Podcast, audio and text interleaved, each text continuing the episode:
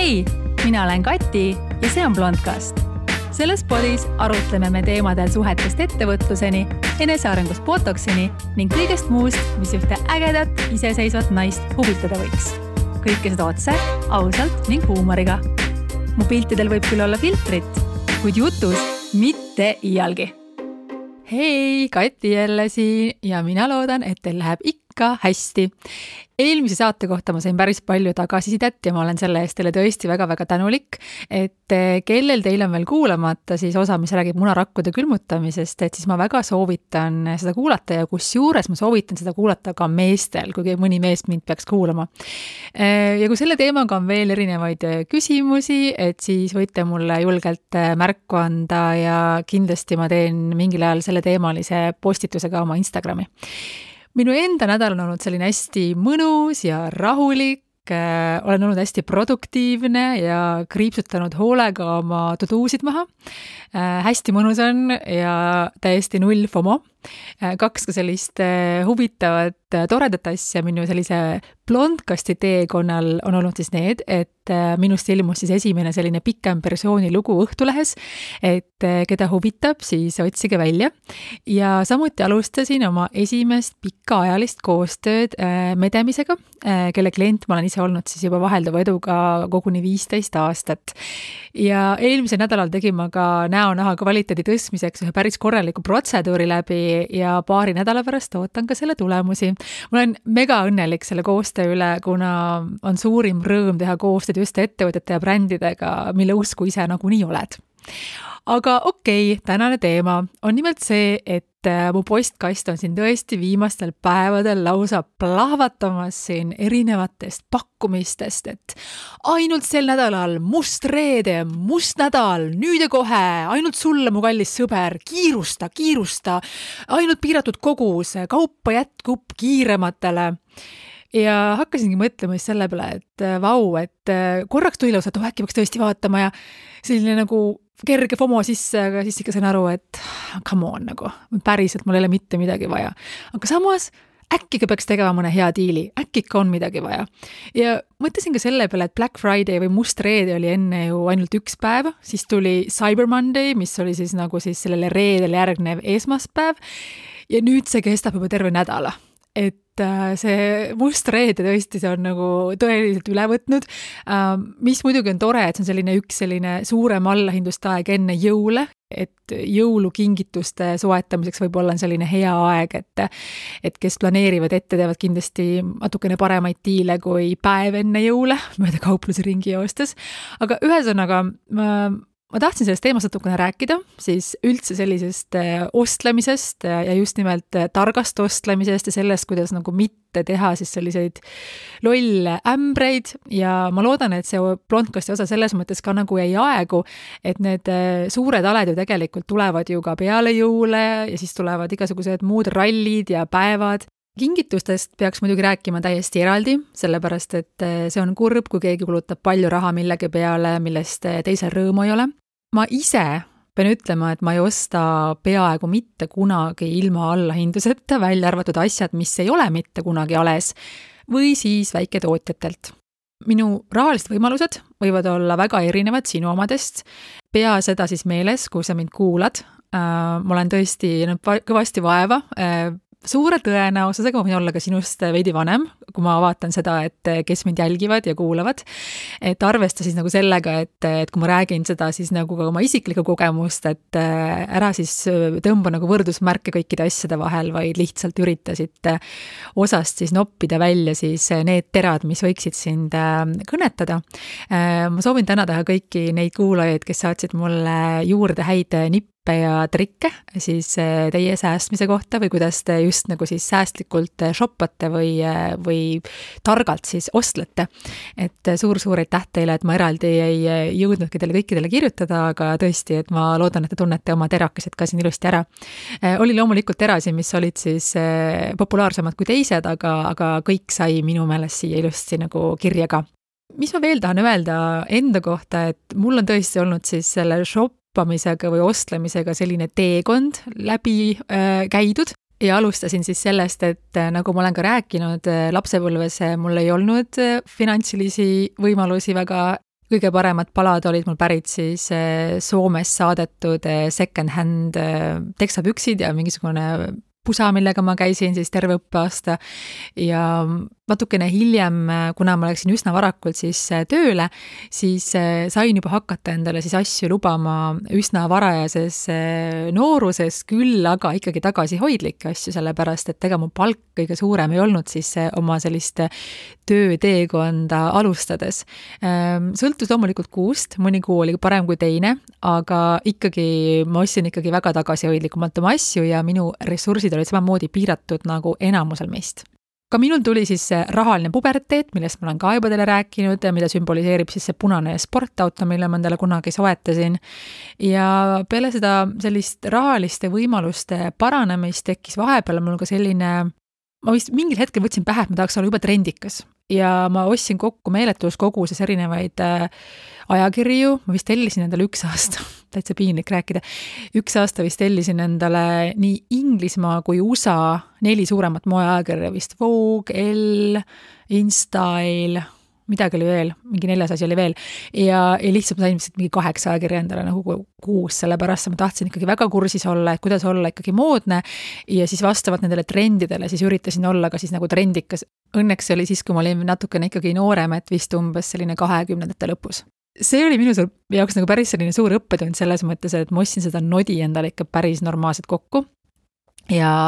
ilmselgelt seda nodi mul vaja ei läinud ähm,. ma üritasin olla väga trendikas, aga paljud trendid mulle ei sobinud äh,. ma tundsin ennast ebamugavalt äh,, ma sain aru, et nad ei ole minu stiilis, need asjad tihti äh,. ma võib-olla üritasin olla keegi, kes ma ei ole, sellepärast et ma tõesti nagu tahtsin olla parem, aga ma vaatasin natukene vales suunas selles mõttes, et ma oleksin pidanud hakkama arendama rohkem seda enda isiklikku stiili ja investeerima rohkem siis äh, klassikalistesse asjadesse võib-olla, aga selle asemel ma üritasin olla jah, siis hästi moodne. et see oli minu jaoks selline suur äh, lõks, äh, õppetund, millest ma väga palju olen õppinud. siis mul käis järgmine selline rumalam laine üle siin alles mõned aastad tagasi, kus ma lihtsalt hakkasingi väga palju ostma kallimaid brändiriideid siis suurema allahindlusega ja ma tundsin, et, et ma teen häid diile, et äh, see andis mulle sellise meelegatu naudingu, kui ma teadsin, et ma saan osta mingisugused viiesotised kingad, et saja viiekümne euroga. kuni lõpuks ma sain ikkagi aru, et see kulutatud äh, sada viiskümmend eurot on ikkagi kulutatud sada viiskümmend eurot. ja tänaseks olen ma jõudnud siis sinna, et äh, olen aru saanud, et mida vähem sul on asju, seda parem. et kõik, mida sina omad, omab ka sind. mida rohkem sul on asju, seda rohkem sul on kuidagi peas ka seda või vaimset sellist clutter'it, sul on rohkem koristada, sul on rohkem hunnikuid, sul on rohkem segadust ja kõike, et, et viimasel aastal ma siin tegelen ainult sellega, et ainult eh, revideerida, sorteerida, eh, panna ära asju, millega ma ei käi. Eh, mul on need asjad endiselt enamusesti kõik veel olemas ja ma need asjad kindlasti ka lükkan mingil hetkel kuhugi turule ära. mul lihtsalt on praegu olnud väga kiire, aga need etapid, mis ma nüüd rääkisin, ma olen kõik läbi teinud ja me igaüks oleme erinevas kohas. ma loodan, et teie olete targemad kui mina.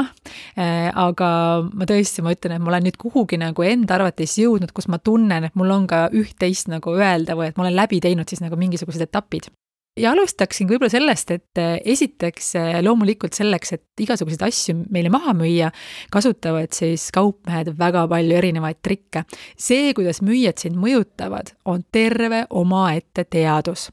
erinevad algoritmid, analüüsid, valemid, värvid, lõhnad, muusika, kaupade strateegiline paigutamine, see on ulme, see on, see on täielik niisugune suur psühholoogia ja teadus ja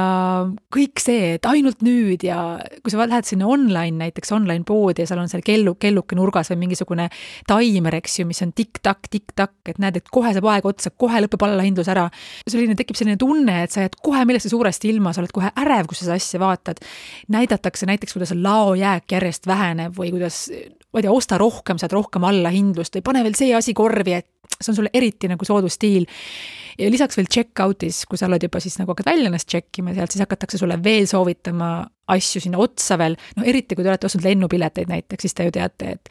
aga kaalu seda kindlustust või aga kaalu seda ekstra kohvrit või aga kas sa kaalud seda, et kohapealse väikse mojito lennujaamas, no mida iganes. samuti online'is veel lisaks, et ma ei tea, et kui te lähete online lehele, et siis on veel, et need pop-up'id, mis tulevad, et keegi just ostis selle itemi või keegi just ostis selle või keegi sinu riigist ostis praegu Põlvast just ostis üks tüdruk praegu selle kleidi. ja kui sa midagi korvi jätad, eks ju, siis sul tuleb selle kohta email Äh, et mis siis nüüd juhtus ja näed, ainult täna, minu kallis sõber, sa saad miinus kümme protsenti või tasuta transpordi, kui sa nüüd kohe selle asja ära ostad. Et ma kordan veel kord, et see on tohutu psühholoogia, see on manipuleerimine, see on täielik teadus ja see nõuab väga suurt tarkust ja jõudu, et sellest lõksust pääseda. ja, ja sellepärast ma tahan ka sellel teemal nagu rääkida. ma alustan eh, hoopis tegelikult natukene kergemal teemal, milleks on siis eh, toit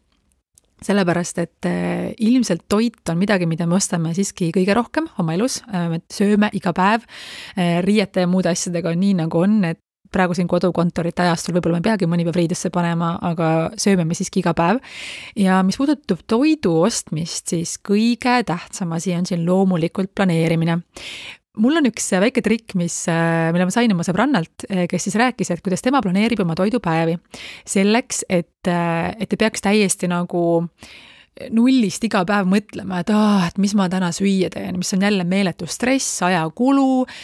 et siis tal ongi nagu pandud paika esmaspäevast siis laupäevani, äh, et äh, mis tüüpi toit iga päev on, näiteks et esmaspäeviti on kindlasti supipäev, teisipäeviti on kindlasti pastapäev, kolmapäeviti näiteks on vege, selline vege, selline vegetarian või, või väga selline juurikarohke mingisugune asi, neljapäeviti näiteks on kalapäev, reedel näiteks on India toit või mingi tai toit, et kui sa paned nagu paika endale siis selle, et iga päev sul näiteks on mingi kindel teema, siis tee, see tegelikult aitab ka väga palju hoida kokku äh, nii aega kui raha just sellepärast, et kui sul näiteks on supipäev, eks ju, et siis sa tead, et okei okay,, täna on supp ja suppide valik ei ole ju nii suur, kui on kõikide maailma toitude valik, eks ju. et mulle selles mõttes see mõte nagu endale hästi meeldib, et, et seda ma ise olen vahelduva eduga niimoodi rakendanud, et sõltuvalt sellest, et kui kaootiline mu elu on,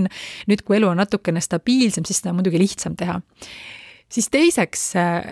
kõige parem soovitus, kuidas osta targemini toitu, on see, et ära käi poes, päriselt. ära käi poes, tänapäeval ei ole tegelikult vaja poes käia e. E-ostle, osta siis äh, e-kaubamajadest e, e-toidupoest vähem näperdatud asjad ka, eriti siin viiruste ajal tundub igatpidi rohkem koššer. soovitaks jällegi loomulikult planeerida, planeerida, planeerida. kord nädalas ma teeksin sellise suurema ostu äh, ja lisaks võib-olla siis äh, teine kord nädalas äh, kusagilt väiksest poest võib siit kõrvalt läbi minna, et osta, osta näiteks endale värske leib. see on väga hea nii rahakotile kui ka taljele ja meeletu ajasääst, et kes veel ei ostle siis toitu internet, internetist, et siis ma väga soovitan sinna nagu tõesti üle minna. kui sa pead minema füüsiliselt poodi, siis äh, toidupoodi ära mine loomulikult mitte kunagi tühja kõhuga,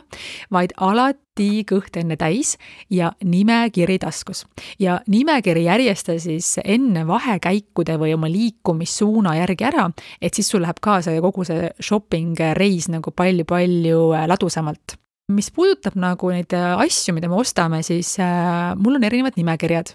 näiteks on mul selline põhiainete list äh,, mida alati kulub, neid ma ostan siis varuga, et kui on mõni hea hind, siis ma alati, alati teen suuremad ostud. Mul on ka erinevatest kauplusest loomulikult kliendikaardid, et kuskil on ikkagi see asi soodukas ostan näiteks varuga ette kohvipiima, sest ma kasutan kohvi peal ainult taimset piima, näiteks kas äh, Alpro ähm, mandlibaristat või näiteks äh, Oatly baristat. Äh, ma pole enam vegan, aga mulle lihtsalt maitseb paremini. siis ma ostan varuga ka erinevaid konserve, kohvi, nõudepesutabletid, näiteks siin just ostsin siin paar päeva tagasi selkus vist oli äh, viiekümnene nõudepesumasina tablettide pakk, muidu need äh, kakskümmend kaks üheksakümmend, aga mina sain üheksa üheksakümmend. et siis äh, loomulikult neid, neid kulub, eks ju, et see ei ole mingisugune emotsiooni ost, vaid neid päriselt ka kogu aeg kulub, et siis on mõttekam ju võtta neid nagu paar pakki ette, loomulikult ei maksa nagu hulluks ka minna, et kuskile vaja neid asju ka nagu ladustada, aga ma võtan siis mõned pakid ette, et ma sellega siis säästan kindlasti raha. Ja ma üldiselt selliste varudega üritan jah, tõesti tõesti, nagu ütlesin, et ka mitte hulluks minna, et neid allahindlusi tuleb ju tegelikult pidevalt, et ma üle kuuekuulist varu nagu kindlasti mingitest asjadest ei pea mõistlikuks varuda. samamoodi nagu tampoonid ja vetsupaber ja muu kodukeemia, kõik see muu mis puudutab e-poodi, siis e-poes näiteks ma vaatan siis äh, üle oma nii-öelda äh, soovikorvi tooted esimesena, et kui mul on selline soovikorv loodud, et kus on need tooted, mida ma tihedalt siis ostan, siis ma need tooted vaatan alati esimesena üle, et ja panen siis korvi need, mis on siis allahindluses. jällegi jälgin seda, et kui palju midagi saab osta, äh, arvestades seda säilivusaega seejärel ma teen lahti siis selle e-poe äh, soodukate listi ja vaatan, kas seal on veel midagi, mida mul on päriselt vaja ja mida ma päriselt tarbin. Sealt võib leida ka mõningaid äh, toorained, millest võib tekkida ka mingisugune hästi hea retsepti idee või toidu idee, et seda, et ei maksa alati hästi kinni olla ka sellistes oma stampides, et alati sa teed täpselt neid sama, samu toite kallimate toiduainete järgi saabki tegelikult ju planeerida väga hästi menüüd, sellepärast et näiteks võtame lõhefilee, lõhefilee on pigem kallis, et siis, kui see lõhe on soodukas, et siis teha näiteks äh, rohkem seda lõhet ja kui ei ole soodukas, siis teha võib-olla natuke midagi soodsamat, näiteks kana ja sügavkülma ka ma soovitan varuda. Äh, ja sügavkülmas on mul siis hästi palju erinevaid vokisegusid ja juurikaid ja ma soovitan üle vaadata ka tõesti oma siis äh, toidupoe, mida te kasutate, siis selle ostukorvi maksumus ja ka kliendiprogramm. et kas me kogume mingeid boonuspunkte või raha, et päriselt nende toidu Äh, korve küll mõõdetakse, ma ei mäleta täpselt praegu, mis leht seda nüüd mõõdab, et mingid lehed ja portaalid seda mõõdavad, võib-olla isegi Statistikaamet, aga iga inimese toidukorv on ju ka erinev selles mõttes, et minu toidukorv on teistmoodi kui sinu toidukorv, sellepärast et me ostame erinevaid asju. et siis tasub seda tegelikult vaadata, sellepärast et kui me neid asju pidevalt ostame ühest samast kohast, siis lõpuks hakkab see sealt tegelikult päris hästi nagu mängima ka ja mina kuulsin juba kooli ajal küll seda, et kes kopikat ei kogu, see rubla ei saa aga siirdume nüüd siis äh, toidukraami juurest siis äh, asjadeni ja räägime natukene siis äh, riietest ja kosmeetikast ja elektroonikast ja igasugustest asjadest, mida me koju ostame. ja mul on siis endal tehtud näiteks mu telefoni notes idesse listid esimene list on mul lemmikbrändide list ja iga kord, kui ma olen reisinud või mujal elanud või ma olen näinud mõnda ägedat brändi kuskil poes, mis on võib-olla kallim või ei ole allahindluses, aga mulle väga meeldib selle brändi näiteks stiil, ma panen selle brändi endale kirja sinna listi. ma teen, mul ongi selline reaalselt lemmikbrändide list ja kui on alede aeg, siis ma lappan nende brändide lehed läbi, et äkki seal on midagi gigamega mida mul just vaja on. No see list ei lähe ilmselgelt säästmise alla praegu, aga ma lihtsalt räägin ka nagu, et kuidas ma isegi selliste emotsiooniostudega ma ka seda kuidagi üritan siis niimoodi nagu teha targalt, et, et kui mingi halede aeg tuleb, siis ma ei hakka lihtsalt suvaliselt lahmima, vaid mul on see list, ma tean, okei okay,, mulle meeldib see bränd, ma lähen vaatan, mis selle brändiga toimub või mis selle teise brändiga toimub. Ja ma vaatangi nende brändide hulgast, mis ma tean, mis on need minu brändid, ma tihti tean nende brändide juba ka näiteks suurusi, mis mulle sobivad või neid mudeleid, et kuidas noh, brändidel on hästi tihti ka sellised nagu ütleme, sobivad ähm, mallid selles mõttes, et kui sulle mingi bränd väga hästi nagu istub, siis sa julged osta ka sellesama brändi teisi tooteid samas suuruses ja tegelikult saab ju ka saata neid asju alati tagasi muidugi, et see ei ole probleem internetis tellides, aga põhimõtteliselt siis lemmikbrändide list on mul esimene list. siis äh, teine list on mul selline kallite asjade list mingisugustest klassikalistest sellistest ähm, kas kotid või sallid või mantlid või mingid sellised klassikalised asjad, mis ma tunnen, mida ma elu jooksul endale sooviks siis omandada, aga mis on sellises ähm, siis rahalises suurusjärgus, et ma saan endale lubada aastas võib-olla üks või maksimaalselt kaks. ja ma olen teinud selle listi just sellepärast, et ma mõtlen, et mis ma tahan, et see minu stiil oleks, mm, siis ma olen jaganud oma ka riided nagu mingitesse kategooriatesse, ma räägin sellest natukene hiljem, aga just, et ma tahan, et mul mingid asjad oleksid siis need hästi klassikalised, äh, kallimad asjad, millega ma käin pea terve elu,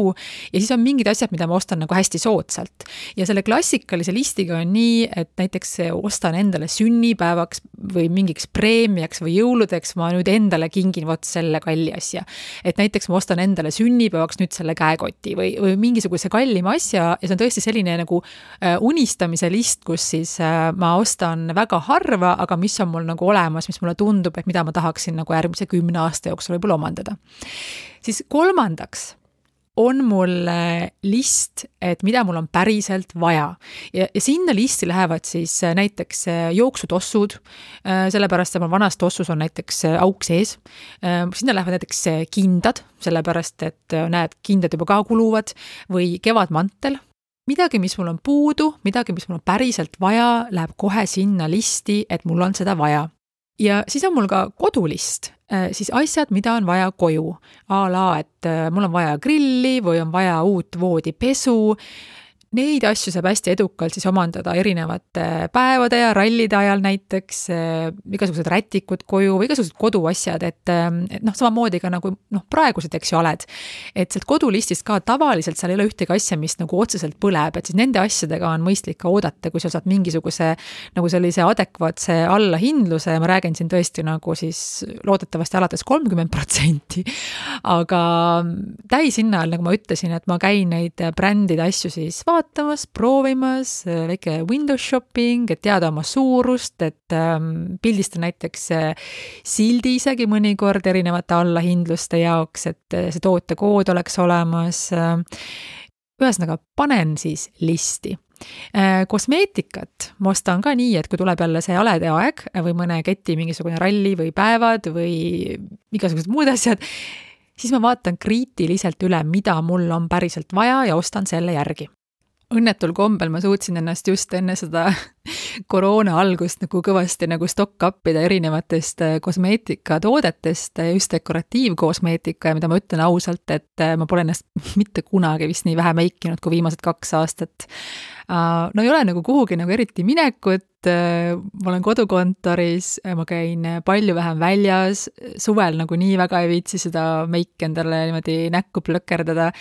no loomulikult, kui on mõni selline olulisem sündmus või pildistamine, aga tõesti, et äh, oleks ma seda teadnud. praegu loomulikult äh, hästi palju kulub just selliseid äh, hoolitsuse peale asju, et just erinevad võib-olla sellised juuksehooldus, näohooldus, kreemid, igasugused asjad,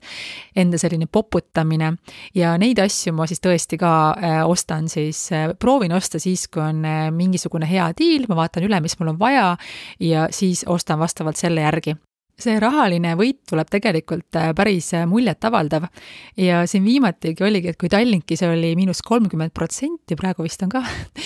et ma väga, väga kaua olen tahtnud proovida siis seda Lameeri kreemi, mis on nagu jube kallis. Ja ma tõesti, ma ütlen, et ma ausõna, ma ei osta nii kalleid asju endale tavaliselt ja ma nii väga tahtsin seda proovida.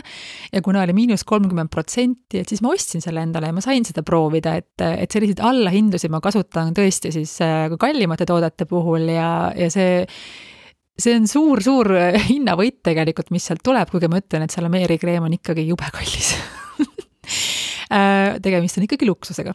aga samamoodi ma olen ostnud sealt endale dušikeelid ja igasugused muud asjad, et, et see miinus kolmkümmend lõpuks ikkagi noh, saja euro peale, see on juba ikkagi kolmkümmend eurot säästu. ja ühesõnaga, ma arvan, et see mõte oli nagu põhimõtteliselt nagu selge, mida ma tahtsin edasi anda, et neid asju tegelikult ei pea pea mitte kunagi ostma täishinnaga ja sellepärast ongi kõige võti ikkagi see planeerimine, sest et väga kallis äh, on siis elada, kui sa asju ei planeeri ja pead ostma asju siis, kui midagi just otsa saab või midagi on kohe vaja. aga muidugi selle ostlemisega on ka see, et me peame nüüd vaatama, et kui palju meil seda varuda ikkagi on vaja, seda asja, sellepärast et kaubad ju siiski ka vananevad. ja mina ka siin tegelikult praegu peaaegu hakkasin endale siin äh, mõningaid tooteid ostma ja enne ikkagi revideerisin korralikult ära, et mis mul praegu see seis on ja sain aru, et ma ei tohi endale mitte midagi osta, sellepärast et järgnevaks kuueks kuuks on mul tegelikult asjad olemas ja mul ei ole mõtet praegu osta, sellepärast et kuue kuu jooksul tuleb kindlasti veel mõni äh, kampaania. Siin on paar trikki ka, et uut pakendit äh, enne ei ava, kui vana asi on otsas. Äh, ma olen seda viga varasemalt korduvalt äh, teinud, vabandust, varem teinud, mind parandati by the way, et on varem, mitte varasemalt. ma proovin ennast ise parandada siin vaikselt. et enne ei ava siis uut pakendit, sellepärast et kui sa avad selle pakendi näiteks kosmeetikatootel, siis see toode seal sees juba saab õhkuda, juba hakkab seal vananema, et eh, enne kasutame ikkagi selle vana asja ära ja siis alles uus pakend. Eh, mul on avamata tooted siis eraldi karbis, et kui mul midagi saab otsa, siis ma vaatan kõigepealt, et kas mul on uus asi seal karbis olemas. jah, mul on selleks eraldi karp näiteks mul on seal igasugused ka žiletid ja vatitupsud ja igasugused muud asjad, mis ma nagu panen sinna järjekorda ootama, et enne kui ma uut ostan, ma vaatan, kas mul seal juba olemas siis alega nagu juba ostetud riietega siis äh, samamoodi, et ma riietel ei võta ka hinnasilti siis äh, enne ära, kui ma seda asja reaalselt kannan, sellepärast et kui näiteks juhtub, et äh, ma ei kanna seda kleiti mitte kunagi, siis ma saan ta ikkagi mingisuguse viiekümne protsendi eest maha müüa. aga kui ma selle sildi juba ära võtan, siis tegelikult ma ei saa justkui nagu tõestada, et see on uus asi ja ta läheb ikkagi nagu hoopis teise hinnaga müüki, et ikkagi purgid nii kaua kinni, kui me hakkame kasutama, sildid nii kaua küljes, kui me reaalselt hakkame kasutama. ja mis puudutab riideid, et siis kui reisimine veel moes oli siis ma ostsin enamus asju reisidelt, et äh, mujal riikides on hinnad tihti palju soodsamad, aled on suuremad, kaup on huvitavam. viimasel ajal ma ei ole väga ostnud endale üldse midagi, sellest ma ka juba rääkisin tehnikat ostes äh, on hästi hea sait Hinnavaatus näiteks, kuhu panna mudel ja kood ja siis sa näed, et äh, kus on kõige soodsam seda asja osta. igaks juhuks loomulikult alati ka guugeldada. Äh, koduasjade puhul ma olen tihti ostnud ka selliseid hulgisuuruseid näiteks, tuleb palju soodsam, aga jällegi mitte üle kuue kuu varu mis ma tahan siin veel öelda, on see, et äh, jõukamad inimesed, nagu te aru saate, tegelikult saavad odavamalt elada, sellepärast et ähm, on aega nagu oodata neid alesid, et kui sa ostad kogu aeg viimasel minutil, siis tegelikult sul läheb elu kallimaks ja kui sul on korraga nagu rohkem raha kulutada, et sa saad just nagu alega rohkem osta, siis sa tegelikult säästad. aga paljudel ei ole seda raha kuskilt võtta ja sellepärast on ka oluline tegeleda sellega, et panna raha kõrvale ja planeerida. Ja seda saab meist teha igaüks. Et muidu, muidu ongi niimoodi, nagu ma praegu ütlesin, et jõukamatel on nagu justkui nagu odavam, aga see ei pruu-, see ei pea nagu niimoodi olema, et kui sa planeerid hästi ja kui sa paned iga kuu raha kõrvale siis nende aegade jaoks,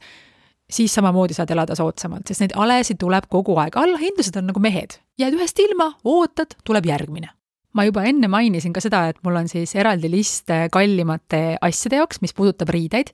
ja ma siin natukene räägingi seda, et mis mu loogika on, et mida ma ostan kallilt ja mida ma ostan soodsalt. et on siis tõesti sellised klassikalised asjad, mis ei ole mitte kunagi allahindluses, näiteks nagu Max Mara äh, Manuela Camel Coat või Burberry Trench või Rimowa kohver või äh, klassikalised mustad Louboutins või saate aru küll pointist nagu, et on mingid tooted, mis on klassikud ja mis lihtsalt ei ole kunagi ales. varem ma ostsin siis nendest sarnaseid asju, aga kuna mu sissetulek ähm, on kasvanud siis nagu pidevalt, siis tegelikult kokkuvõttes see on olnud nagu täielik raha raiskamine, sellepärast et ma ikkagi tahan lõpuks saada seda päris asja. ja siis ma seda vana asja ei kasuta. et selle asemel ma olengi otsustanud, et ma kogun või ma nagu ootan ja ma premeerin ennast siis nagu sõltuvalt olukorrast siis näiteks kas kord või kaks aastas mõne sellise asjaga, millest, mida ma väga soovin endale. samas kui sissetulekute olulist kasvu pole ette näha, siis on väga-väga okei okay osta siis sarnaseid asju, kui see asi on kvaliteetne ja see asi näeb klassikaline välja ja sa saad sellega mitu aastat käia, et ei pea, mitte jumala eest ei pea ostma neid kalleid asju. et jällegi, et asjad ei ole üldse nagu elus nii olulised ja ma loodan, et lõppkokkuvõttes tuleb see siit podcast'ist nagu välja ka, ma lihtsalt natukene räägin siin oma, siin oma lugu sellest ajast, kui ma neid äh, moeajakirju lugesin, ma mäletan, et on selline väljend nagu investment pieces või siis nagu sellised asjad, mis on justkui nagu investeeringud. Ja ma kogu aeg mõtlesin, et pagana, nagu ma ostan käekoti ja mis pagana investeering see on, et millisele lollile inimesele te nagu räägite seda, et ma ostan käekoti ja see on investeering. Ja ma kuidagi ei saanud nagu üldse aru, et kuidas on nagu nii loll sõna pandud üldse nagu mingisuguse kalli asja külge. ja siis ma mingil hetkel tegelikult äh, sain aru sellest, et äh, tõesti, need mingid hästi klassikalised äh, asjad, kui need hästi hoida, näiteks Chanel'i kott, ma ei tea, palju see maksab, mingisugune neli või viis tuhat eurot, ma ei tea, mul ei ole seda, aga see käekott reaalselt tõuseb nagu siis, tema see hind tõuseb nii kiiresti, et kui sa seda ülihästi hoiad, siis tegelikult tema väärtus kasvab ja loomulikult enne, kui sa selle maha müüd, on ikkagi sul kulu. aga ma saan sellest pointist nüüd nagu aru, et need ajatud asjad, mida alati toodetakse ja mis justkui ei vanane, et nende asjade hind ajas samamoodi tõuseb, et ma saan aru, et miks nende kohta siis nagu nüüd öeldakse see investment pieces, aga kui see, kui me räägime siin investeerimisest, siis ma loomulikult enne, kui sa sinna Chanel'i poole vaatad, enne osta endale aktsiaid või, või midagi muud, mis sinu sellist rahalist heaolu natukene natukene siis tulevikus äh, parandab äh, eeldatavasti siis äh, natukene suurema tõenäosusega kui see käekott, eks ju aga kuhu raha üldse tasub siis nii-öelda investeerida või mis toodetesse siis, et äh, mina vaatan seda, et äh, jalanõud, kotid oleksid hästi kvaliteetsed ja samuti ka üleriided ehk mantel või, või siis jope, sellepärast et kui me nüüd ähm, meie kliimas siin käime selle jope ja mantliga ju siin kogu aeg, me käime sellega ju iga päev peaaegu talvel, see on üks mingi riietusese, et siis tegelikult see võiks välja näha siis äh, hea ja olla korralik ja loomulikult ka siis soe ja, ja igat muud moodi ka siis vastavalt sellele vajadusele. samuti võib-olla üks niisugune kvaliteetne kampsun või hästi istuvad teksapüksid, kui sa neid kannad. Kui me räägime koduasjadest, siis jällegi inimestel on erinevad võimalused, on asju, mis on väga kvaliteetsed, aga brändi mõttes pole võib-olla nii kallid, on ka samadel tootjatel ju erinevad siis äh, brändid, eks ju, et Electrolux või AEG, eks ju, et Electrolux on soodsam, aga lõpuks tegelikult kõik samast tehasest koduasjadest üks asi, mis, kuhu ma investeeriksin kindlasti, on madrats. me magame nagu kolmandiku oma elust, mina vist peaaegu pool, et si-, siin me kokku ei hoiaks, et sa mõtled küll, et see on korraga jube suur kulu, aga kui sa mõtled, et äh, palju raha läheb teiste asjade peale ja kui palju me veedame voodis aega ja kuidas unekvaliteet mõjutab meie elu, et siis see on kindlasti koht, kuhu tasub investeerida, vaadake oma madratsid kindlasti üle mida ma ostan soodsalt, ma ostan nagu soodsamalt, kas siis nagu üldse soodsamalt või siis allahindlusega. On erinevad igasugused kleidid ja muud riided, sellepärast et äh,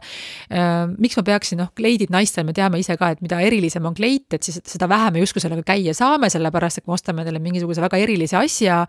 siis me sellega paar korda käime ära juba, siis meil tekib selline tunne, et aa, ma juba käisin selle kleidiga, ma juba olen selle pildi peal, eks ju, selle kleidiga. et sellepärast ei ole nagu mõtet nagu võib-olla üleliia, ma isiklikult sellistesse asjadesse nagu liiga palju ei investeeriks ma kindlasti vaatan äh, selliste asjade puhul ka materjali, et näiteks äh, väga head kohad ju, kus osta asju, on ka kindlasti ju second-hand'id või nii-öelda kaltsukad, seal ka tasub vaadata kindlasti nagu neid materjale, et mõnikord sa saad hästi kvaliteetsest materjalist asja siis äh, hästi hea hinnaga trendiasjad. ma ei, ma ei ole, ma ei pea ennast inimeseks, kes jookseb mööda trende, aga mul hakkas hiljuti silma kuskil selline tepitud siis selline must mantel, teate, selline ruudukujuline, noh, ühesõnaga ruudukuju on sisse tepitud kuidagi, mu sõbranna tuli külla taolise mantliga, ma vaatasin, et jube kihvt. selline hommikumantli-lõikega põhimõtteliselt, ma ei tea, trenditeadlikumad saavad aru, millest ma räägin. aga ma ei taha osta seda kalli, kallilt, sellepärast et ma tean, et see on praegu nagu võib-olla moes ja ta oli, tundus juba kihvt ka. ja ma ostsin reaalselt selle mantli endale vist mingi kolmekümne või neljakümne euroga okei okay,, tegelikult ma ütlen, et ta on nii kihvt mulle, et ma oleks võinud ka rohkem maksta selle eest ja ma käin nagu järgmine aasta ka. aga ma lihtsalt toon nagu näite, et kuna ma teadsin, et see on pigem mingi asi, mis on ka natuke nagu moes, eh, siis ma ei hakka selle peale üle kulutama, maksan sellest mingi kolmkümmend, nelikümmend eurot.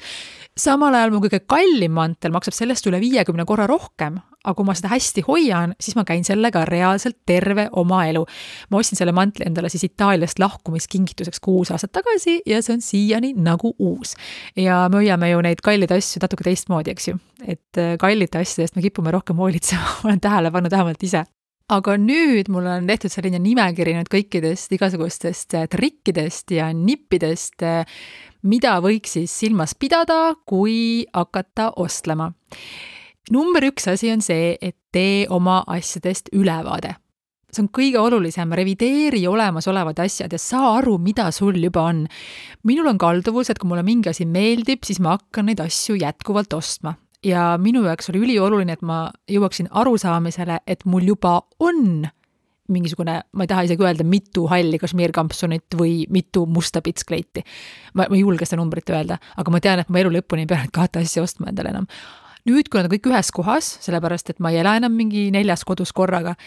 ma ei, ma reaalselt, ma saan aru, et äh, mul on olemas ja ma ei osta neid asju, et ühesõnaga enne, kui sa hakkad midagi ostma, et päriselt saa aru, et mis sul juba on olemas, ja kui sa selle asjaga ei käi, sellepärast et see tegelikult sulle väga ei meeldi või sulle ei sobi, siis pane see ära, anna ära taaskasutusse, müü maha, neid võimalusi on nagu nii palju, aga ühesõnaga vii see nagu kodust ära, see asi järgmiseks on eelarve. ma vist mainisin ka siin varem juba seda, et äh, iga kuu tegelikult võiks mingi osa siis oma palgast ära kanda, no ühesõnaga, see on eraldi teema, investeerimine, säästmine, aga üks osa kuskile meelerahufondi, teine investeerida, kolmas võib-olla shoppamise või ostlemise jaoks, sellepärast et ma ütlen ausalt, et mina ei käiks üldse niimoodi normaalelus noh, kuskil shoppamas või niimoodi, et ma lihtsalt kannaksin temaga täiesti eraldi ja ma ostaksin ainult siis teatud perioodil neid asju. Äh, samamoodi võib meil kodus ka juhtuda ju siis selliseid ootamatuid asju, mis tegelikult ei ole ootamatud, et see, et külmkapp on nagu otsad, et see tegelikult ei ole ootamatu, me teame, et külmkapp ei, ei ole sul nagu kakskümmend aastat või isegi mitte kümme tänapäeval ilmselt, et siis tegelikult nende asjade jaoks on vaja seda raha nagu jätkuvalt kõrvale panna. ühesõnaga, teiseks oli siis eelarve, et äh, tee endale eelarve asjade jaoks ja pane raha kõrvale kolmandaks, et äh, mõtle nagu hoolega, et kas see on sul kulu või see on sul investeering, et kui sa midagi ostad, mis sul, mida sul vaja ei lähe, siis mõtle, et kas äh, poleks mõttekas selle asemel hoopis osta näiteks endale aktsiaid või investeerida. või kui sa suudad seda naudingut nagu edasi lükata, nagu mina oma elus olen palju teinud, et ma saan seda ju mitmekordistada pärast, sellepärast et kui ma kohe oma raha ära ei kuluta, ma saan seda kasvatada ja ma saan seda hiljem osta seda asja palju parema ja suurema ja ilusama ja veel jääb raha järgigi. ma olen jällegi varem maininud, et äh, mingis varasemas podcast'is, et äh, ma ostsin oma elu esimese kalli, kalli käekoti siis vist kaks aastat tagasi ja ma olin siis kolmekümne kaheksa aastane ja tänu sellele ma olen ka rahaliselt vaba ise et ärge tehke lollusi, et ei ole vaja oma raha laiaks lüüa sellepärast, et kellelegi midagi tõestada, see ei ole nagunii usutav ja oleksin ma neid asju kogu aeg endale ostnud, siis mul tänast vabadust ei oleks e,. siis mõtle selle peale, et kas sa vajad seda asja või sa tahad seda asja. kui sa vaatad selle asja maksumust, arvuta ümber, et mitu tundi oma elust pead sa seda raha teenima. see on päris hea reality check et eriti, kui sa mõtled, et noh, ma loodan, ma loodan, et sa armastad oma tööd, aga isegi siis, kui sa armastad oma tööd, mitu tundi sa pead töötama, kas see asi on sinu elust nii palju tunde või isegi päevi või isegi nädalaid väärt? mõtle selle peale. siis üks asi, mis on mulle väga suureks abiks olnud, on eraldi emaili aadress erinevate pakkumiste, spämmi, kliendilehtede, kampaaniate jaoks kõik spämm, igasugused kliendibaasidesse registreerimised ja muud asjad tulevad mulle kindlasse mailbox'i ja see segaks mind meeletult, kui kogu see jura oleks ühes minu siis põhi emailis, sellepärast et mul on siis äh, mu mingi ettevõtte email, töö email, siis mul on isiklik email ja siis mul on reaalselt emaili aadress, mida ma kasutan siis kõikide selliste kirjade jaoks, mis ma olen kuhugi nagu registreerunud. Äh, sellepärast, et ma läheksin, ma läheksin reaalselt nagu hulluks, kui mul plingiks sinna oma aadressi peale siis nagu sisse need asjad ja siis ma selle teise email box'iga ma lihtsalt tean, et sinna tuleb mingisugune sada kirja päevas, ma võin lihtsalt panna nagu delete all või kõik loetuks ja kui mul tuleb mingisugune siis, ma ei tea, kampaaniaperiood või mõni muu asi, siis ma siis vaatan, et mida põnevat sinna siis nagu tuli. Ehm, kui sulle nüüd tõesti tuleb sinna enda emaili aadressi peale neid asju, siis ma soovitan küll, et äh, kui sul nüüd nagu liiga palju pole, siis sa pead ükshaaval ilmselt siis unsubscribe ima. Äh, kui see tundub võimatu, siis lihtsalt tee endale uus aadress, jäta see vana aadress endale spämmiks ja ära selle uue aadressiga siis jumala eest mitte kuhugi nagu registreeru. praegu tõesti nagu väga hea nagu just teha seda lahtiütlemist nendest, nendest emailidest, sellepärast et nüüd, nüüd sa tahavad reaalselt siin kõik need emailid, sa näed kohe, et kus, kus sa siis andmebaasis oled, sellepärast et praegu on nagu must reede kohe tulemas, mis tähendab seda, et, et kõik, kellelt sul need meilid on saada, need ka selle meili sul ilmselt nagu saadavad. järgmiseks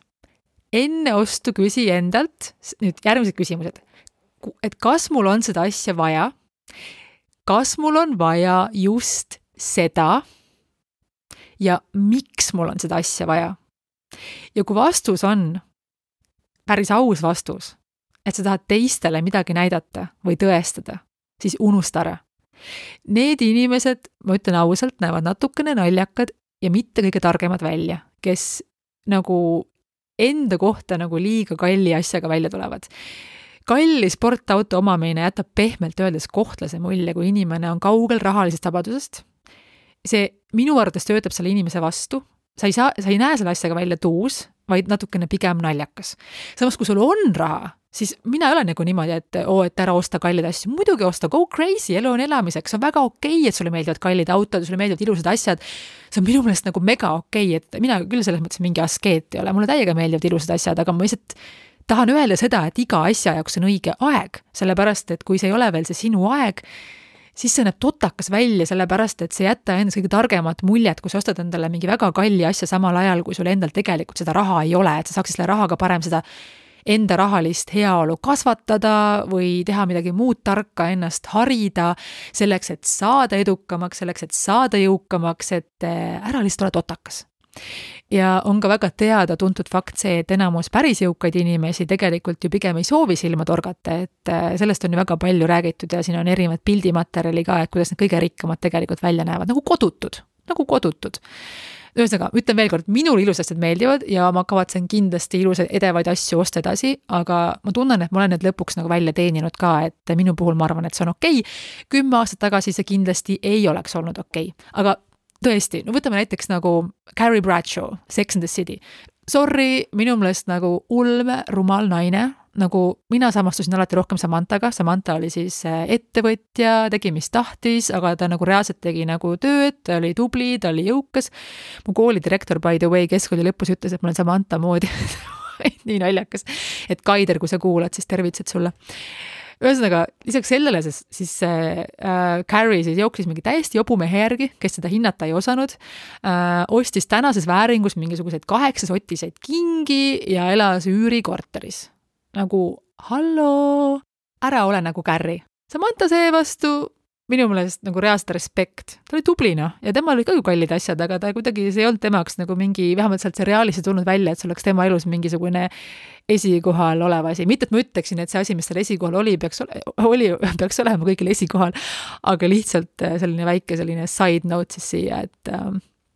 et vaadake ka üle, kes on teie iidolid siis mõtle selle peale, et mis on selle asja ka siis alternatiivkulu lisaks sellele ajale, mida sa oma elust siis äh, sinna kulutad selle ostmiseks. et mida, kui sa selle asja ostad, sa siis osta ei saa. mida sa ei saa osta, kui sa ostad selle asja. Äh, ja siis viimaseks, et äkki saab seda asja pigem nagu laenata, rentida, osta kasutatuna. ühesõnaga, mõtle nagu need punktid läbi Äh, siis riiete ostmisel loomulikult äh, mõtle läbi, et mis on sinu stiil, ära tee nagu mina tegin kunagi, et üritad lihtsalt olla väga trendikas ja ostad endale hunnikutes mingisuguseid täiesti mõttetuid asju kokku. Ähm, on selline asi nagu kapsel. Äh, siis äh, igal inimesel võiks olla selline oma kapsel äh,, mis on siis selline väiksem kollektsioon riietest, mida sa saad omavahel siis nagu erineval viisil kombineerida ja kus on siis kõik olemas selliseks normaalseks igapäevaeluks kõik sellised põhi, ma ei taha võib-olla öelda isegi nagu basic ud, aga kõik põhiasjad ja mis ei lähe nagu moest välja. Äh, ma ei tea, sul on mingi kindel mingi seelik, püksid, mantel, aga nad kõik omavahel sobivad ka, et tööta välja nagu see enda kapsel. ja siis sinna saab alati ju asju lisada, sealt ära võtta ja natukene upgrade ida, aga mõtle välja, mis on see sinu see põhi selline siis see core või see, või see ma ei teagi, kuidas selle kohta paremini öelda, ühesõnaga kapsel on selle asja nimi lähtu siis tõesti enda stiilist, mitte nii palju trendidest, kuigi mõni trendik on väike nüanss, alati on väga lõbus, aga siis ära sinna nagu üle kuluta. kui see asi läheb järgmine aasta moest välja, siis neid asju on ka raskem pärast teistele maha müüa mis muidugi ei tähenda, et sinu stiil üldse ise ei võiks olla trendikas, sa võid väga trendikas olla muidugi, et ma räägin jälle siin jälle noh, seda nagu, nagu mina seda näen, aga ma olen ka öelnud seda mitu korda, et kui ma siin räägin seda monoloogi, mina olen ainult üks inimene ja sina tee ikkagi alati enda järgi ja teiste inimeste arvamused on lihtsalt midagi, kust noppida siis mingisuguseid teri ja need, mis ei ole nagu relevantsed asjad, need siis lihtsalt visata kõrvale siis mida ma veel soovitan teha ja mida ma tegelikult ise ei ole teinud, aga ma tahaksin teha, on siis selline nagu mood board või siis meeleolutahvel ja kuhu võiks kleepida siis näiteks oma stiili, iidolite pilte või mingisuguseid asju, kus on erinevad värvid, lõiked, asjad see sinu mingi ideaalne, just see, kuidas sa näed, et kuidas see sinu kapsel või stiil võiks välja näha, eh, mida sa soovid endale siis eh, järk-järgult kujundada. Stiil muidu muutub ajas ja see on täiesti normaalne, me kasvame, see on normaalne, et meie stiil ajaga muutub, minu stiil on väga palju muutunud, ma olin enne niisugune papu ja lõhkiste teksade inimene, siis ma vahepeal olin selliste romantiliste kleidikeste inimene,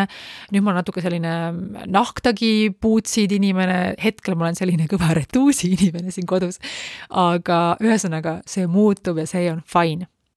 siis ära käi suvalistel aegadel meelelahutuseks või emotsionaalselt või spontaanselt shoppamas. mitte kunagi. suure tõenäosusega sa leiad iga kord midagi, mis sulle nagunii meeldib ja siis ostad selle asja. sul tegelikult ei ole seda asja vaja. selle asemel, nagu ka mainitud, hakka raha kõrvale panema ja shoppa strateegiliselt. Eh, kui mina Itaaliasse kolisin, siis mul polnud nagu liiga palju asju kaasas ja siis ma olin suhteliselt üksik ka seal ja mina tõesti veetsin mu nädalavahetusi selliselt, et ma lihtsalt ostlesin samamoodi Londonis äh, aled olid nii head ja nii oli asju vaja ja õnneks vähemalt mul on nagu need asjad siiamaani ilusti alles ja nad on pigem korralikud asjad ja mis endiselt minu stiiliga klapivad, aga tõesti see tegelikult äh, no good et ürita vältida sellist emotsionaalset või spontaanset shoppamist ja leevenda siis oma siis erinevaid emotsioone või üksindust või mida, mida iganes siis mõne, mõne muu tegevusega. näiteks loe mõni hea tark raamat läbi ära mine shoppama kunagi ka koos oma sõbrannaga, mis võib olla natukene selline nõuanne, mida paljud mõtlevad, et nagu miks, sellepärast sõbrannaga on ju nii tore ma ise arvan tegelikult seda, et äh, üksi ostes me teeme parimaid valikuid. kui sa oled sõbrannaga poodi, siis sa tegelikult oled sellest sõbrannast nagu mõjutatud. Te hakkate ostma sarnaseid asju, äh, siis sa küsid ta käest, et kuule, kuidas see asi välja näeb. viisakas sõbranna vastab, oo, see on väga ilus, see on nii nunnu tegelikult võib-olla see ei ole nunnu, aga ei taha sulle öelda, et see ei ole nunnu. no mina oma sõbrannadele ikkagi nagu ütlen, aga ma ei tea, kas kõik ütlevad, et selles mõttes, et äh, üksi sa oled nagu palju adekvaatsem, sa oled omas elemendis, sa näed selle oma asja ära, sa ei ole mõjutatud. Ähm, ja kui sa kahtled, siis ära osta. Äh, ja kui sa tegid vale otsuse, vii järgmisel päeval tagasi, ära võta silti enne küljest ära. sõbrannaga mine muidugi sa kokku, aga mine parem jalutama, tehke oma kakskümmend tuhat sammu täis ilma nende ostukottideta jälle hea nii rahakotile kui ka taljele. siis järgmiseks nipp, mida ma olen kasutanud vist äh, sellest ajast saati, kui ma sain täisealiseks ja mille kohta teie kirjutasite ka hästi palju, et see on üks number üks äh, või vähemalt nagu top kahes kindlasti oli sees. ja selle asja nimi on oota natukene. Äh, kui sa lähed päris poodi, siis pane see asi kinni, üheks ööpäevaks ikka saab kinni panna, näiteks leiad mingisuguse mantli või mingi ostu, mis on natukene kallim, et siis pane see asi kinni. ja mina olen seda asja või seda nippi kasutanud siis tõesti aegade algusest ja see toimib sellepärast, et umbes pooled korrad ma tegelikult saan aru, et mul ikkagi seda asja päriselt vaja ei ole kuigi on juhtunud ka nii, et äh, ma öö läbi ei saa magada, sellepärast et ma olen mures, et äkki see müüja ikkagi kogemata müüb selle kellelegi ära või et noh, siis ma tean, et on õige asi. ja siis ma ostan selle asja ära. aga üldjuhul tõesti, ma ütlen, et julgelt viiskümmend protsenti jääb ostmata. täpselt sama asi on online ostukorviga. paned asjad sinna ostukorvi, aga oota oota vähemalt kakskümmend neli tundi, soovitavalt isegi mõned päevad ja ma tõesti, ma saan peaaegu lubada et, et viiskümmend protsenti asjadest jääb ostmata, mida rohkem päevi läheb, seda suurema tõenäosusega see asi jääb sul ikkagi ostmata. Ja mis kõige hullem on, mis juhtuda saab, see asi saab otsa. okei okay,, võta seda kui märki, võta seda kui märki, järelikult ei olnud vaja. ja kui jääb tõesti väga-väga kummitama, ma, no, no küll selle asja kusagilt internetist ikkagi siis üles leiab, et äh, ma olen ise mingi asja puhul, mis mulle väga meeldib, aga ma lihtsalt ei raatsi seda osta, võtnudki siis selle tootekoodi või mingisuguse konkreetse kleidi mudeli nime ja pärast seda guugeldanud ja kas või kaks aastat hiljem kuskilt second-hand'is selle kätte saanud. No worries, oota natukene, üks kuni kolm päeva. füüsilises poes nad üle ühe ööpäeva tavaliselt ei lase, aga e-poes anna seal natukene tiksuda sellel korvil ja ära pööra tähelepanu sellele survele, mis sulle tulema hakkab sinna meili peale siis, et oo oh,, it seems that you left something in your cart. nagu jaa, et las ta olla seal, on ju siis äh, e-poest tellides saab asju alati tagasi saata neljateistkümne päeva jooksul, äh, tihti ka pikema aja vältel, et äh, seda võimalust ma soovitan ka kasutada, et kui sa selle ostu oled teinud, siis ka, nagu ma ütlesin, ära võta silti küljest ära, vaata, kas sa päriselt seda asja tahad, kas sa päriselt armastad seda asja, kas see päriselt teeb sind ilusamaks, kui me räägime riietusest. kui need on kingad või saapad, kas nad on päriselt mugavad. võtta aega otsustamiseks ja kui ei sobi, saada tagasi ma juba mainisin ka siin korduvalt seda sildi mitte äravõtmist, et see on tõesti siis üks kindel reegel, mis tuleb meelde jätta, sõltumata sellest, kas sa selle asja endale jätad või mitte, sellepärast et ka hilisema müügi jaoks tegelikult on hea, kui see silti küljest võetud ei ole. Kui on mõni kallim asi, siis ma soovitan selle etiketi või sildi jätta haaknõelaga ka sinna kuskile niidikarpi, et sa saad pärast nagu näidata, et näed, originaalhinda nii palju, aga näed, only for you my friend, et, et ma annan sulle, näed, ma ei tea, kuuskümmend protsenti odavamalt, väga vähe kantud, ainult kaks korda käisin sellega väljas näiteks. siis väga tihti on äh, täishinnaga ka ostes mõned kodukalt ikkagi võimalik saada esimese ostuale, mis on mingisugune kümme kuni viisteist protsenti, näiteks mingisuguse koodiga hello või welcome. Äh, ma ise olen isegi paar emaili selle pärast kunagi juurde teinud, et ma tahan mingit asja osta ja mul on see welcome juba kasutatud ja siis ma teen ühe uue emaili aadressi, ma saan jälle seda welcome'it kasutada samamoodi kindlasti guugelda erinevaid kuponge ja koode, et äh, vist vähemalt mingi neljandikul või kolmandikul juhtudest ma olen leidnud ka lihtsalt, ma panen sinna Google'isse nagu selle e-poe nime või selle brändi nime ja kirjutan kupong või discount kupong ja sealt tuleb tegelikult siis äh, välja see asi või mingi kupong, kas see mingi kümme protsenti või kakskümmend või kolmkümmend, et või mingite teatud toodetele, et äh, igaks juhuks alati tee seda guugelda loomulikult, et alati tasub guugeldada, kui sa mingi asja leiad, et siis alati guugelda, et kus seda asja veel müüakse ja mõnikord see allahindlus võib olla mujal suurem. siis mis puudutab seda, et äh, mõnikord on see, et, et kui sa ostad veel selle selle summa eest, et siis sul on tasuta see transport, eks ju. see on natuke nagu lõks et mõtle nagu hoolega läbi, et kas sul seda asja on päriselt vaja, mis sa sinna juurde paned ostukorvi. et kui transport on viisteist eurot ja see teine asi maksab ka viisteist eurot, no siis see on ilmselt okei okay.. aga mm, tõesti, üheksa korda mõõda, üks kord lõika. siis äh, vaata päriselt, mis on selle toote hind või päris toote hind, sellepärast et osad müüjad tõstavad vahetult enne alesid ka hinda, et näidata kõrgemat protsenti, et kui sulle mingi asi meeldib, siis vii ennast ka pikema aja jooksul nagu kurssi, mis selle asja, päriselt selle asja nagu siis äh, väärtus on. ja ära mitte kunagi osta asju lihtsalt sellepärast, et need on soodushinnaga. kas sa oleksid selle asja muidu täishinnaga ka ostnud? kas see asi meeldib sulle nii palju või seda asja on nii palju vaja, et see on mulle endale ka muidugi massive note to self, sellepärast et ma olen ikkagi olnud nagu metsik diilihunt, ma olen niisugune kõva diilitaja ja ma olen teinud ka ikkagi elus mõned vead sellega, et äh, ma olen selline paranev paranev valehunt. järgmiseks tollimaksud. Et äh, eriti ka nüüd, et kui äh, Inglismaa ei ole enam Euroopa Liidus, pööra tähelepanu siis sellele, et kust sa oma asju tellid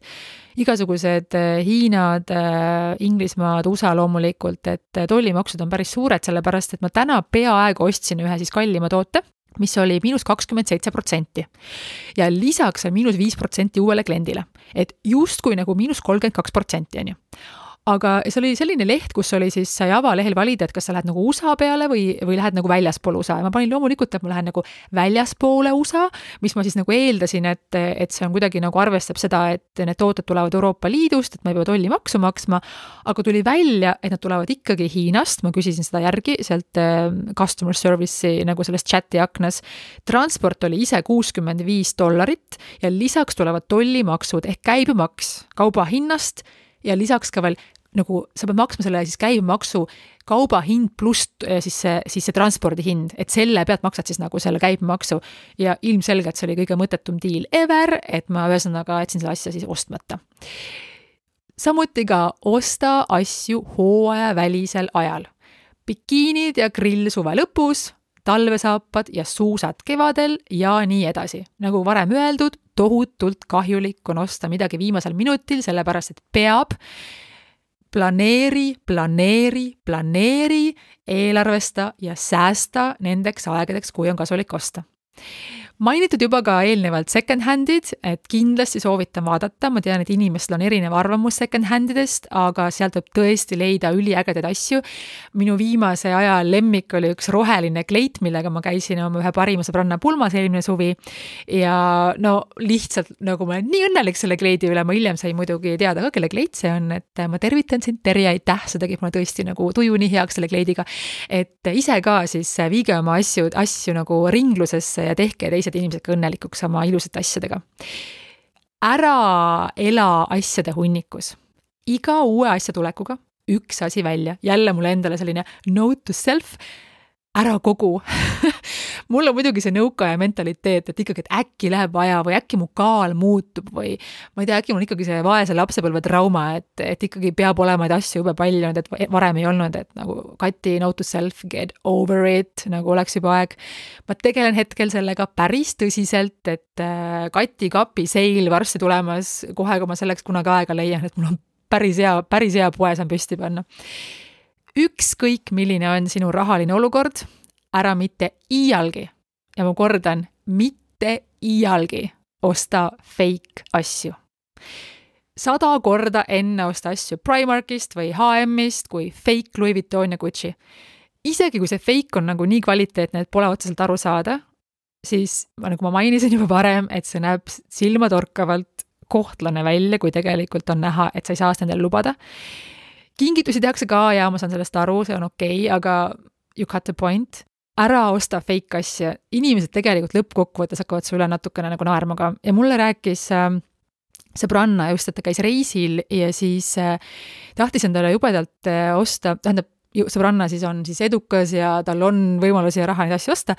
tahtis endale jubedalt osta seda Diori kotti, ma ei tea, mis selle mudeli nimi nüüd on, aga see on selline, siis selline suur tote-kott, selline kangast, niisuguse sinise valge mustriga, ma peaksin teadma, mis selle mudeli nimi on, aga ma ei tea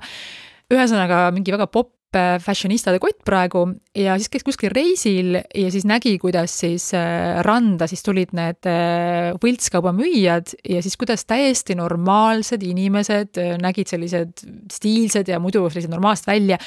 jooksid siis ostma neid fake ja neid võltsitud käekotte nende tüüpide käest ja siis ta ütles niimoodi, et ta pärast seda otsustas, et ta ei osta seda kotti endale. sellepärast, et tal hakkas kuidagi nii paha tunne, et kõik arvavad, et tal on ka see fake kott, sellepärast et lihtsalt inimesed reaalselt ostavad neid. ühesõnaga, pikk monoloog tuli, aga et äh, ära osta võltsitud asju. see on nagu, sa ise tead ka alati, et see on võltsitud ise tead ka seda, et parem nagu oota ja ma ütlen sulle, ühest küljest läheb elu aeglaselt, naudi, teisest küljest jälle kiiresti ja before you know it, sa saad endale lubada ka selle kallima toote, kui sa seda väga tahad ja selle nimel päriselt vaeva näed, on ju. siis, mis puudutab igasuguseid kalleid käekotte, siis vaadake ka Eesti tootjaid sajaprotsendiliselt on stiilipunktid garanteeritud, kui kannate kaunist ja stiilset käekotti, aga see ei pea maksma mitu tuhat eurot. ma pean piinlikkusega tunnistama, et ma tõesti ei ole väga kursis kõikide Eesti disaineritega, aga mulle on silma hakanud näiteks Kadri Kruus, äh, Piret Loog, äh, Stella Soomlais ja Gerda Retter, neid on muidugi veel, äh, neid asju saab leida siis Tallinn Design House, Tali, Eesti Disainimaja, on erinevaid kohti, tõeliselt ülikvaliteetsed tõeline käsitöö, mitte tehtud kusagil Hiinas ja tihti palju erilisemad ja veel palju klassimad. Äh, mina olen saanud väga palju komplimente oma Piret Loogi käekoti äh, kohta ja ma kindlasti, ma sooviksin veel mõnda Eesti disaineri käekotti, et tõesti, mõelge ka Eesti ägedate disainerite peale, kui te tahate olla stiilsed ja kenad järgmiseks outlet'id. mina ise olen ka kunagi päris palju outlet ides käinud, et siis minu esimesed sellised äh, USA reisid siis äh, rohkem kui kümme aastat tagasi väga hoolega möllasin ja oli väga põnev, samamoodi kui ma elasin Itaalias, siis ikkagi sai ka meelelahutuseks sõidetud nendesse outlet idesse vahel nädalavahetusel. Äh, aga lihtsalt, et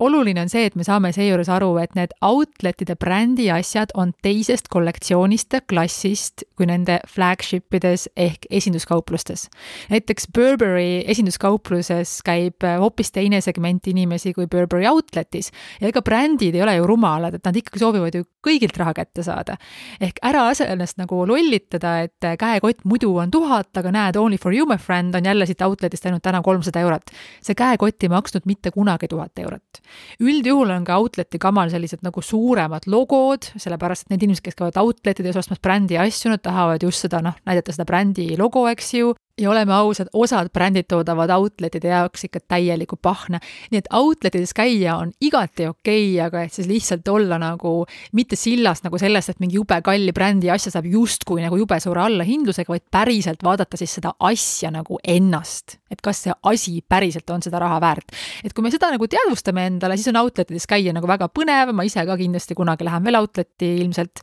aga, aga lihtsalt, et ei ostaks mingite suurte logodega mingisugust täiesti mõttetut kama jälle kokku, mis tegelikult ei ole nagu üldse mingis mõttes mingi hea diil, vaid need brand owner'id seal vaikselt hõõruvad käsi ja mõtlevad, et on alles totu. uh, selline ostlemise monoloog, et mul hakkab juba endal ka pea ringi käima siin, et äh, üks väga oluline point on see, et me elame täiesti hullunud tarbimisühiskonnas. osteldes mõtle ka planeedile võimalusel vaata üle oma jalajälje suurus ja tee kas või pisikene samm paremuse poole. meil ei ole kõike seda vaja. ja haleda ajal ma soovitan vaadata ka selliseid asju nagu raamatud, koolitused, kõike seda, mis meid päriselt ka teeb paremaks. eeldusel sa muidugi loed ja koolitud ka, mitte nagu mina, et mul on siin mõnigi koolitus ootel hetkel et ühesõnaga, ma hakkan ka raamatuid teile soovitama varsti, et äh, ma otsustasin selle ära, sellepärast et ma tegin sellise polli siis oma Instagrami ja tundub, et see huvi oli väga suur, et mul on päris palju raamatuid, mida ma tahaksin teile soovitada, mis on minu mõttemaailma kujundanud, et seda ma hakkan ka tegema. aga mõelge tõesti siis äh, asjade peale ka selliselt, et mitte ainult kingad ja kotid, vaid mõelge selle peale, mis on elamused, mis annab tarkust, mis ehitab meie tulevikku ja